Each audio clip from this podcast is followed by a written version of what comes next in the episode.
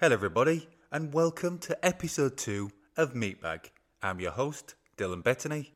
We're about to bust through some diet and fitness myths like Miley Cyrus on a wrecking ball. In this episode, we explore why nutrient timing isn't as critical as you might think. We drop some salt bombs and discuss why you can't sculpt muscles with wishful thinking. Plus, we dig into the scrambled history of egg myths and shine a spotlight on the quirky science of spot reduction. Only debunking myths burnt calories.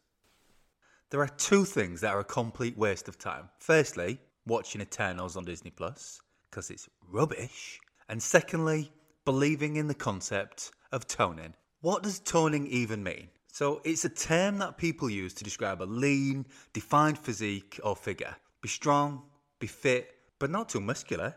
The concept was made up as a marketing term aimed predominantly more at women because many women are or were scared of getting bulky. But toned sounded way better, sounded way more appealing. But the truth is, toning, it can't be done. You're chasing a unicorn in a field of donkeys. The fitness world is selling us this fairy tale.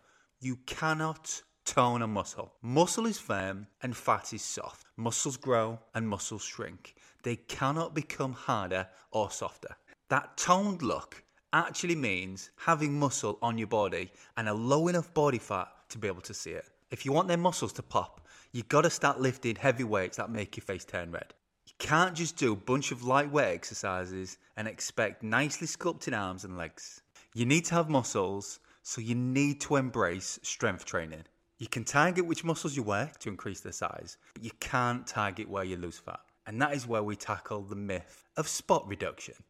Spot reduction is such an archaic concept. You just can't reduce fat in one area by exercising that one body part.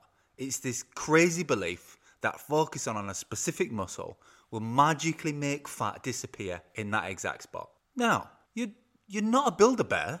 You see these stupid Instagram videos, do enough side bends and you'll lose your love handles, or do enough crunches and you'll lose your muffin top. Your body's not a buffet where you can pick and choose what gets slimmed down. If spot reduction worked, you'd see Terry, right? Terry's battling the bulge. He's been doing crunches, his Roman twists, his jackknives, and his planks for the last six weeks. And then he'd be on the beach with his flabby arms, his man boobs, his face like a bulldog, but with rippling abs. Yeah? No. When have you ever seen that? I'll tell you, never. And yet the world is full of beach ready wannabes like Terry, thinking that they can walk around the beach looking like Tony Soprano, but with Brad Pitt's abs from Fight Club. No.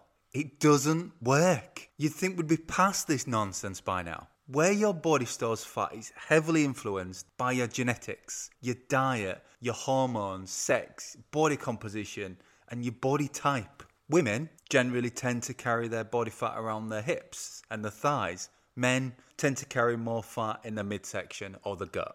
If the Terrys of the world want a slimmer waist, it starts in the kitchen. It's not about targeting one neglected muscle. It's an army of changes resistance training, a good diet, and, and plenty of sleep. The only spot reduction that works is squeezing a pimple. That's it.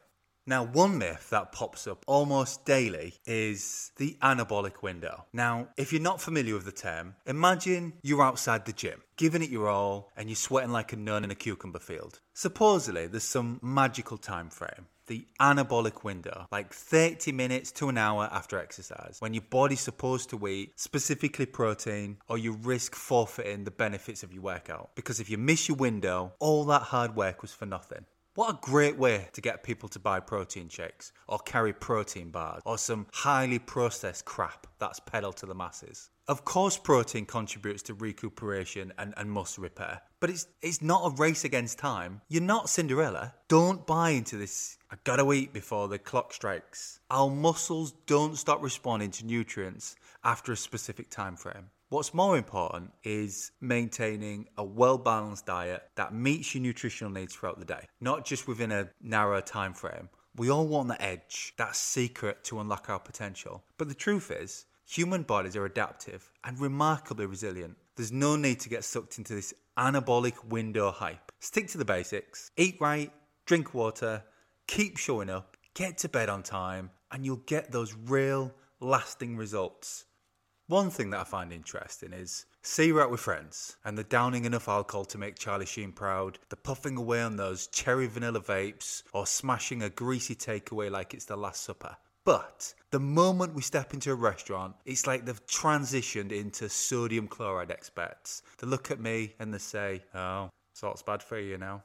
So, is salt bad for us? In 1977, the US Senate Select Committee issued dietary guidelines for Americans, including a recommendation on salt. This is another occasion where it looks like the UK jumped on the US bandwagon. I mean, why do your own research when you can just copy the answer of the kid sat next to you?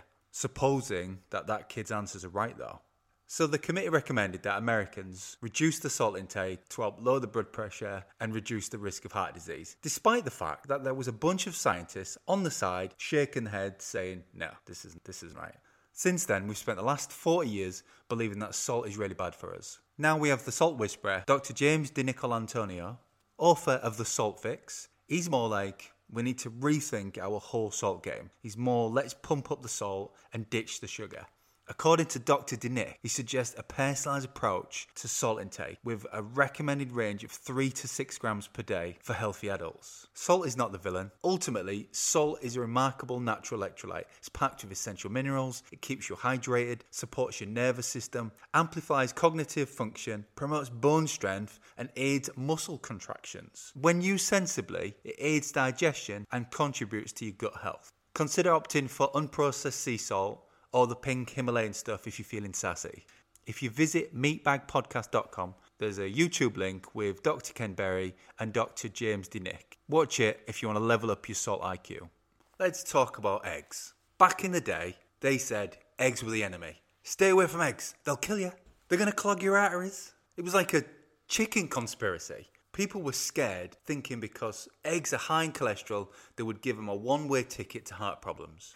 This historical belief that eggs were unhealthy stemmed from misconceptions, limited scientific knowledge, and misinterpreted research. They were blaming cholesterol for all of our heart problems, and eggs took the fall for it. Turns out those early studies were about as reliable as mate's girlfriend. As research evolved, they found out that cholesterol is just one piece of the puzzle. It's not the bad guy that they made out to be. There are other factors at play, like the kind of fats that we're eaten and our overall diet. Eggs are like little powerhouses of nutrition, packed with essential nutrients and high quality protein. Eggs are such a vitamin rich food, they contain all of your vitamins except vitamin C.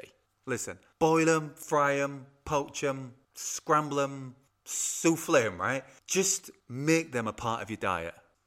One of my favourite myths is don't eat after 8 pm.